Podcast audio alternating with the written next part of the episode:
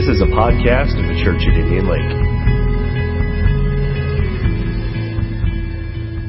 That God has a promised land for you. There's a defined place for you where you're in His will, where you are blessed, where you are in His presence, where you're right where you're supposed to be. And I want every one of you to enter that place. And the Bible makes it very clear that the story of God's people in their journey is a parallel to our lives. And so today, talking about water's edge, we're going to look at how God's people crossed from the wilderness through the Jordan River into that place God has for them. And you'll enjoy the story, starting in Joshua chapter 3, verse 1. Early in the morning, Joshua and all the Israelites set out from Shittim and went to the Jordan, where they camped before crossing over. After three days, the officers went throughout the camp, giving orders to the people. When you see the ark of the covenant of the Lord your God and the priests who are Levites carrying it, you are to move out from your positions and follow it. Then you will know which way to go, since you have never been this way before. But keep a distance of about a thousand yards between you and the ark, and do not go near it. Now, verse 5 is such a neat verse. Joshua told the people, Consecrate yourselves for tomorrow the Lord will do amazing things among you. I just want to comment on that verse because we're not going to address that verse in today's teaching. But for those of you uh, who are are younger leaders, will you just claim this verse for your life? Consecrate yourself, mean, meaning this: separate yourself, be holy, get alone with God, get rid of sin. For tomorrow the Lord will do amazing things among you. And for all of us, that applies. When we get holy before the Lord and present ourselves to Him, it prepares us for something great.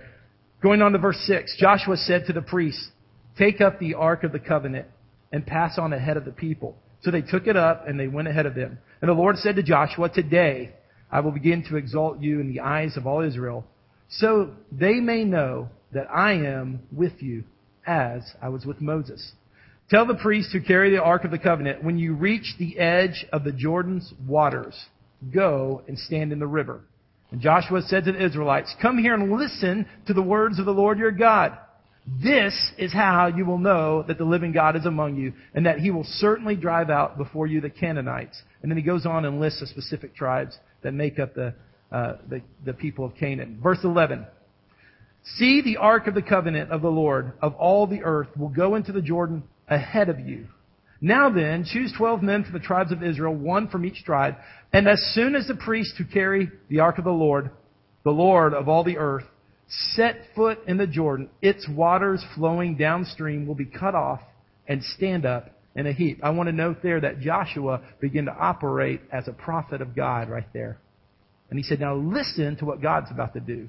And he said, this is what's going to happen. When you obey God, this is what's going to happen. I just want to say this is that when a man of God or a woman of God stands up and declares the word of the Lord, they say, This is what's going to happen if you obey God.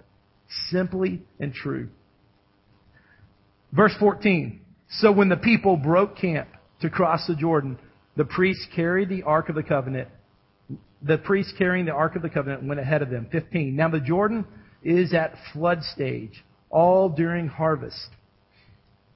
Yet, as soon as the priests who carried the ark reached the Jordan and their feet touched the water's edge, the water from upstream stopped flowing. It piled up into a heap at a great distance away. And it goes ahead and explains the geographical location of that. So the people crossed over opposite of Jericho. 17. The priests who carried the ark of the covenant of the Lord stood firm on dry ground in the middle of the Jordan while all Israel passed by until the whole nation had completed the crossing on dry ground. Thanks for letting me read that passage. And let's pray together. Father, I ask that this would be a momentum changing message that would change the momentum of people's lives. That, Lord, it would put in people a great desire to cross over into your will, to cross over into your purpose, to not be satisfied with 99% accomplishment, but Lord, to have a holy resolve to go on into the waters, to cross over into that defined place, that promised land you have for them. Lord, we believe you're going to do that. In Jesus' name we pray. Amen. Amen. Well, if you, uh, some of you who follow uh, Beth on Twitter and Facebook, you know everything about our lives. In December, we were able to go to Disney World. And what a great trip that was. Took a lot of planning and preparation and time. We, we had to identify vacation days. We had to uh, make sure the kids were released from school. And, and we drove. So we secured a vehicle. We drove 700 and something miles, which, in case you're wondering, takes 13 hours, and with children takes you know 15 to 18. Uh, we found our hotel and checked in and unpacked the van and settled in, and and then on uh, with all that work, our first day was going to be a half day. And so with all that work and all that preparation and the hundreds of dollars that we spent on Magic Kingdom tickets, I had a very regimented schedule. Because if we had a half day, we were going to take advantage of this half day. So I was timing out when the kids were going to eat, when they were going to wake up, when they could go to the restroom, when they couldn't go to the restroom. Because we were going to maximize our time and get there as soon as possible. We pay for parking, we park, we get in the tram, and because Disney World is for kids, we went to the Peter Pan ride. And the Peter Pan ride had a sign that said, wait 50 minutes, 5-0, 50 minutes. And I said, because Disney World's all about kids, there is no way I'm standing in line 50 minutes for Peter Pan. I had driven 13 hours, had invested all this money, had been on this tight schedule. But when the Peter Pan ride took over 45 minutes, there was no way I'm going to wait in line. You know, sometimes our lives feel a little bit that way. We're very, very close to God's best and to cross over the promised land. And then God says, you need to wait just a little bit longer. Look there in, in verse, verse 1. Excuse me, uh, verse, verse 2. After three days, the officer went throughout the camp. So, the people of God had been, they, they had been in captive all those years. And they come right up to the Jordan, right up to where they can cross over. And God says, you need to wait three days. What a disappointment. And some of you, you, you may feel that way too. That God has been preparing you your whole life for something new and fresh in a promised land, but he's just saying, just wait just a little bit longer. I don't know if you've ever been to Tijuana, Mexico. Tijuana is on the other side of the Mexican American border of San Diego. And there's, there's one and a half million people there. And every year, 400,000 people cross that border back and forth.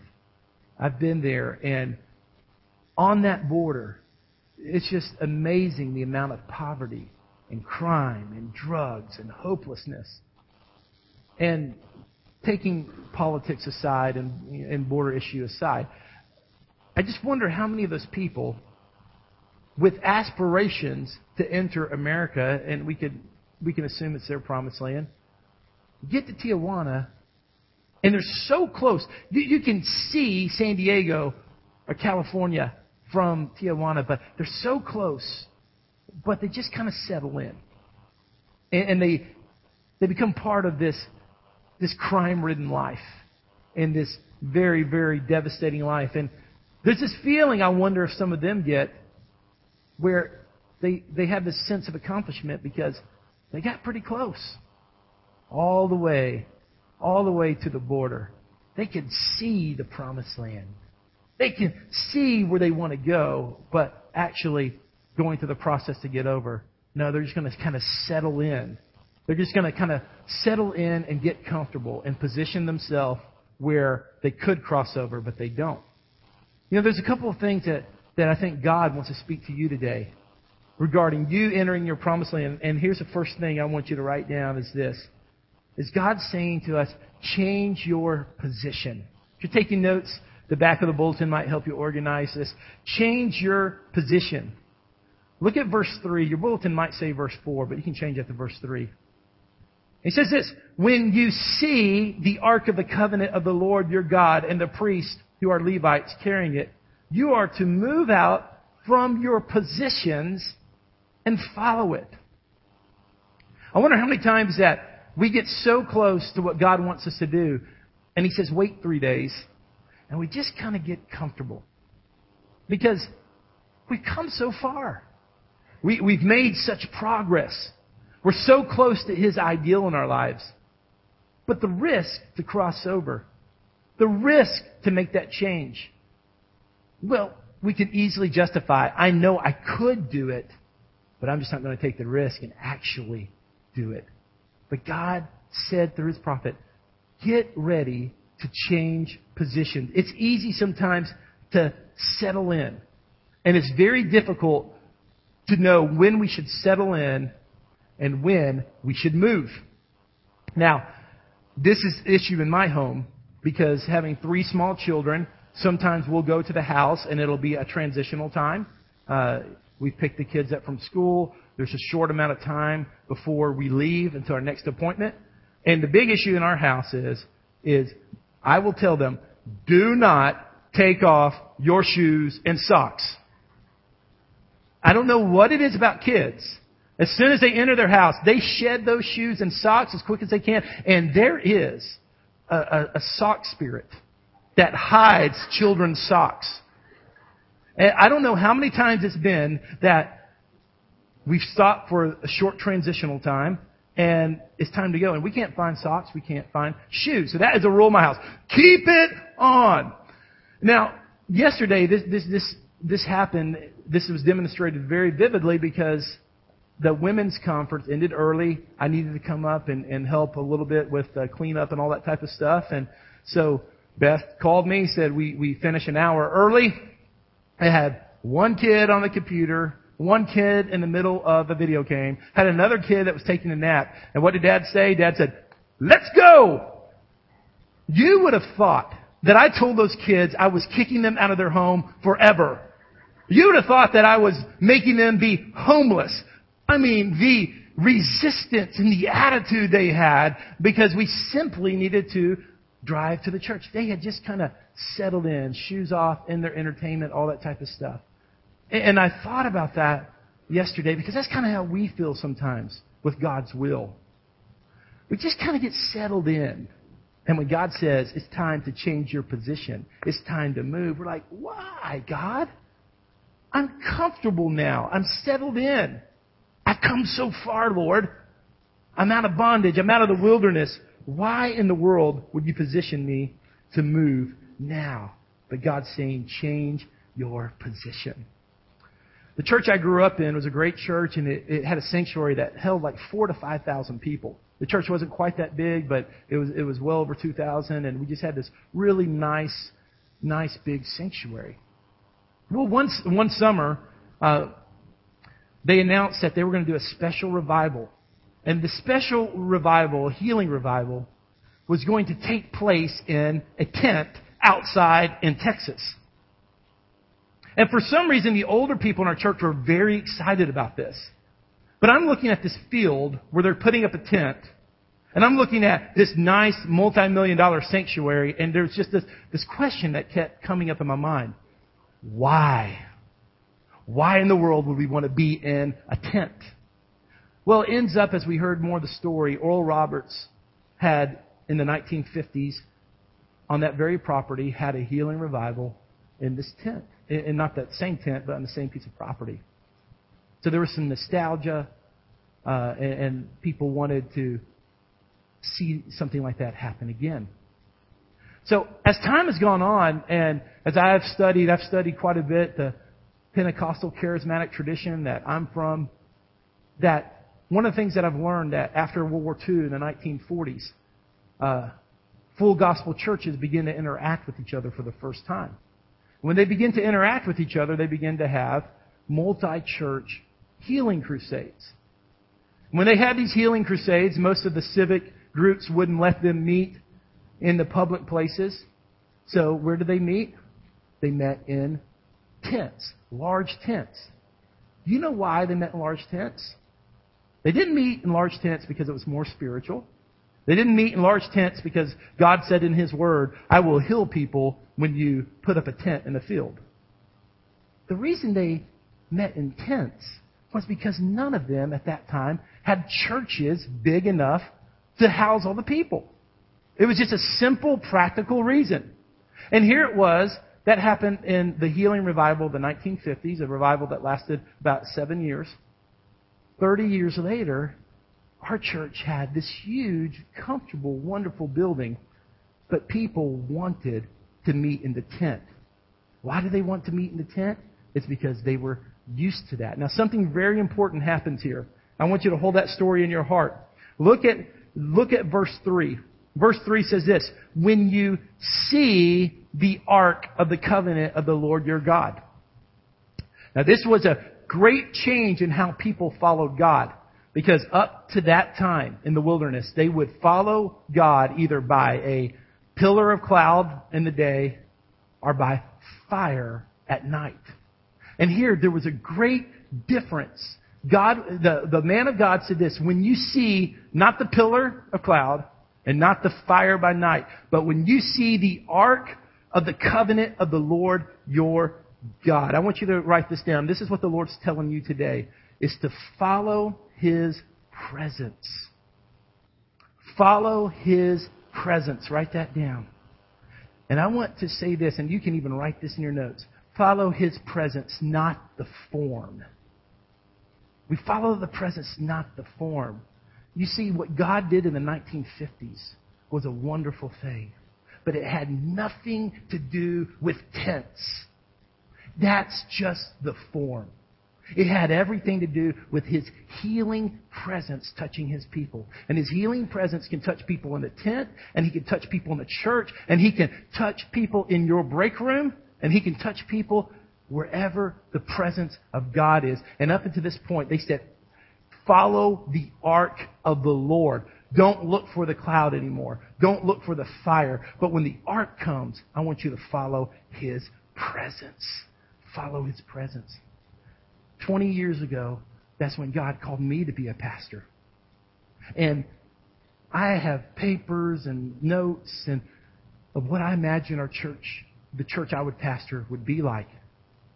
And do you know that the church I pastor now, and I, I know, I believe, I know that I'm in the will of God right here, does not look like what I imagined 20 years ago. But 20 years ago, 20 years ago, all I knew was the pillar of cloud. And all I knew was the fire by night. But things have changed. And people have changed. And culture has changed. But it's God's presence that never changes. And He's revealing Himself right now in ways we've never seen. And one of the ways He's revealing is He's moving across denominational lines.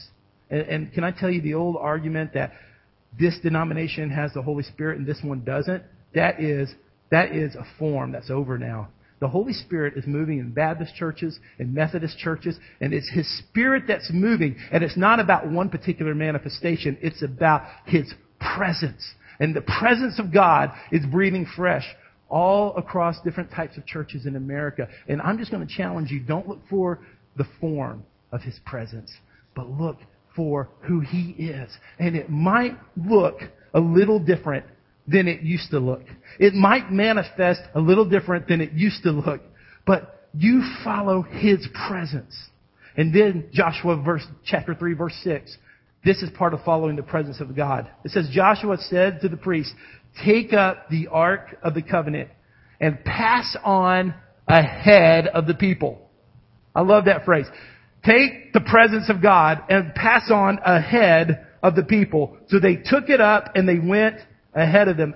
I want you to know that as you are looking for the promised land God has for you, as you are following God's will and that purpose for Him, it's not a question of whether or not God will go with you. It's this. He has gone before you. The presence of the Lord goes before you. The presence of the Lord leads you into that place. A lot of times we want God to follow us. And we would say, God, I am going to go into this new place and I hope you come along with me. But it's the opposite. You follow the Lord and you follow His presence and it will take you to the place you need to be. there's such confusion about the will of God. But can I just tell you, the primary way that you can be in the will of God is to spend time in His presence every day. It's just that simple. If you read your Bible on a regular basis, and if you just sit in His presence, you know that's what a lot of my prayer life is. A lot of my prayer life isn't real verbal. Just for me, I just sit in His presence and I think of the Lord. And I just listen to Him. And that happens in my car. It happens in my office. It often happens early in the morning, you know, when the alarm clock goes off and just kind of that transitional period. I just, I just say, Lord, I just lay here in your presence right now. And if you stay in the presence of God, you'll be in the will of God. Uh, don't, don't think you're going to be confused because His presence goes before you. And here in this, in this story, Joshua told the people, when you see the ark, when you see the presence, change your position and follow the presence because the presence of God is going before you. And the presence of God is that which is going to lead the way for you. Now, it is March right now, and it's very cold, but I want to remind you of something that swimming season is about to start. I don't know what kind of emotion that produced for you. Excitement, panic, worry. But before you know it, swim season is going to start again. And, and there's a couple of ways you can enter into a pool. Now me, I've had a tradition that I've done all my life. There's just a simple way I enter the pool. I go to the deep end and I don't test the water. I just kind of step back three or four steps and jump off and scream and just dive in. And it's very uncomfortable when you hit the water. I come up and within 15 seconds, I'm good. My body's regulated. But there's another method. And we're just going to call that the toe method. And I'm not going to name any names in here. I, am not going to point out anybody, but there, there's certain somebody that, that, I won't tell you who she is. She is sitting on the front row, but, but she, uh, she goes through the toe method. And, and when the pool, the pool season starts, it just takes about 10 minutes for her to do this. And it's a long, long process. But she puts one toe in the water. And once she puts that one toe in the water, it comes out real fast. And then she gets really brave about 20 minutes later, and two toes are in the water. And, and I don't know if, if uh, people who do this, and this might be you, are different from the rest of us, but somehow your toes regulate your whole body. I don't know if you're, you're waiting for that to happen, and then the next foot, and the next foot, and then it kind of becomes this fun spectacle because I'm in the water and, and I'm already, you know, I'm, I'm ready for summer, we're ready to go, and the next foot goes down, the next foot, and it's like, and then here's the big step, the dip, the great dip, and it goes like this, and it's just really, really fun and amusing to watch. And I just don't recommend that. I mean, I, I'm all about jumping in, you know, just jumping in and getting it done. But in this passage, God gives His people the toe method, the step in method. And here's what I believe He's asking some of us to do today. I want you to write this last thing down, is to step in. Just step in. He didn't say jump in. He didn't say dive in. He didn't ask you to do a bonsai into the deep end. He just says, would you just step in. I, have asked you to move from your position. I've asked you to follow my presence. Would you just now step in? Would you, would you finish what I've called you to do? Would you just complete it? Joshua chapter 3 verse 8. He said, tell the priest who carried the Ark of the Covenant, when you reach the edge of the Jordan waters, go and stand in the river. Going down to verse 15 of Joshua 3. It tells us what actually happened. It says, now the Jordan is at flood stage. And that's really important because uh, critical biblical people have come up with different excuses of how they could have crossed, but this was during harvest, springtime, when the Jordan overflowed its banks. It was at its highest, highest point. God makes it very obvious this was a miraculous event. It says, Yet as soon as the priests who carried the ark reached the Jordan, and their feet touched the water, they just, they just put the toe in. Look what happens. the water from upstream stopped flowing. It piled up in a heap at a great distance away. You know, that lets me know that God was already anticipating the miracle before the first step. That's what He does in our life. He, he stopped the flow of the river upstream because He knew there was going to be a step of faith. And He goes on and He says, um, while all, excuse me, back in 16, the water from the upstream stopped flowing. It piled up in a heap a great distance away. It goes on and it gives that geography. So the people crossed over opposite Jericho. Verse 17. The priest who carried the ark of the covenant of the Lord stood firm on dry ground in the middle of the Jordan while all Israel passed by until the whole nation had completed the crossing on dry ground. Do you understand that this particular crossing happened at the worst possible time? Can I just, I want to challenge you this, challenge you in this. I want Penny to make her way up here. Is that sometimes when you cross over and you go to the water's edge, it's going to seem like the worst possible time for you. It's going to seem like God's timing is off. It's going to feel like God why aren't you having us cross when it's not springtime, when the floods aren't here? But can I just remind you this morning that sometimes the worst possible time for you could be the best possible time for God. It's a time when God is ready to show His hand, to show the miraculous. It's the time when God wants to show you His power. See, God is calling some of you to step into the unknown to step into the impossible, to step into the very obstacle that is keeping you from His perfect will. And He's saying, just step in, just put your foot in the water. Can I remind you that when you do that, you're not stepping in with the presence of God, you're stepping into the presence of God. He's already in the river. He is, go- he is already there, already there waiting for you and He is going to give you the strength and the power to cross over. Can I just remind you this morning, God has prepared a defined place for you. There's a promised land for you. There's a place of blessing. He's gone before you to prepare it, to prepare you for the miracle.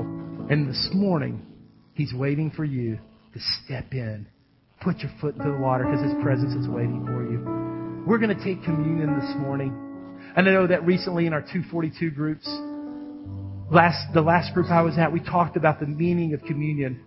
And I want you to know this is a very meaningful time. This is a time of focus. I'm so excited because in a few minutes, every single one of us who chooses to participate in communion is going to be right with God. In just about 10 minutes, every single person in this room is going to leave this place completely whole, completely pure. I can promise you that. Not because of my preaching or, or Penny's worship or the organization of this church, that means nothing. It's because of the blood of Jesus that was shed. His power is shed. And He wants you to be clean and pure. He wants you to cross over into that place He has. The elements are going to come your way. I want you to take the bread. I want to take, I want you to take the cup. I want you to reflect on your life, the sin, the challenges, the obstacles. And I'm going to come pray with you before we take communion. And we're going to enter in to that place God has for us.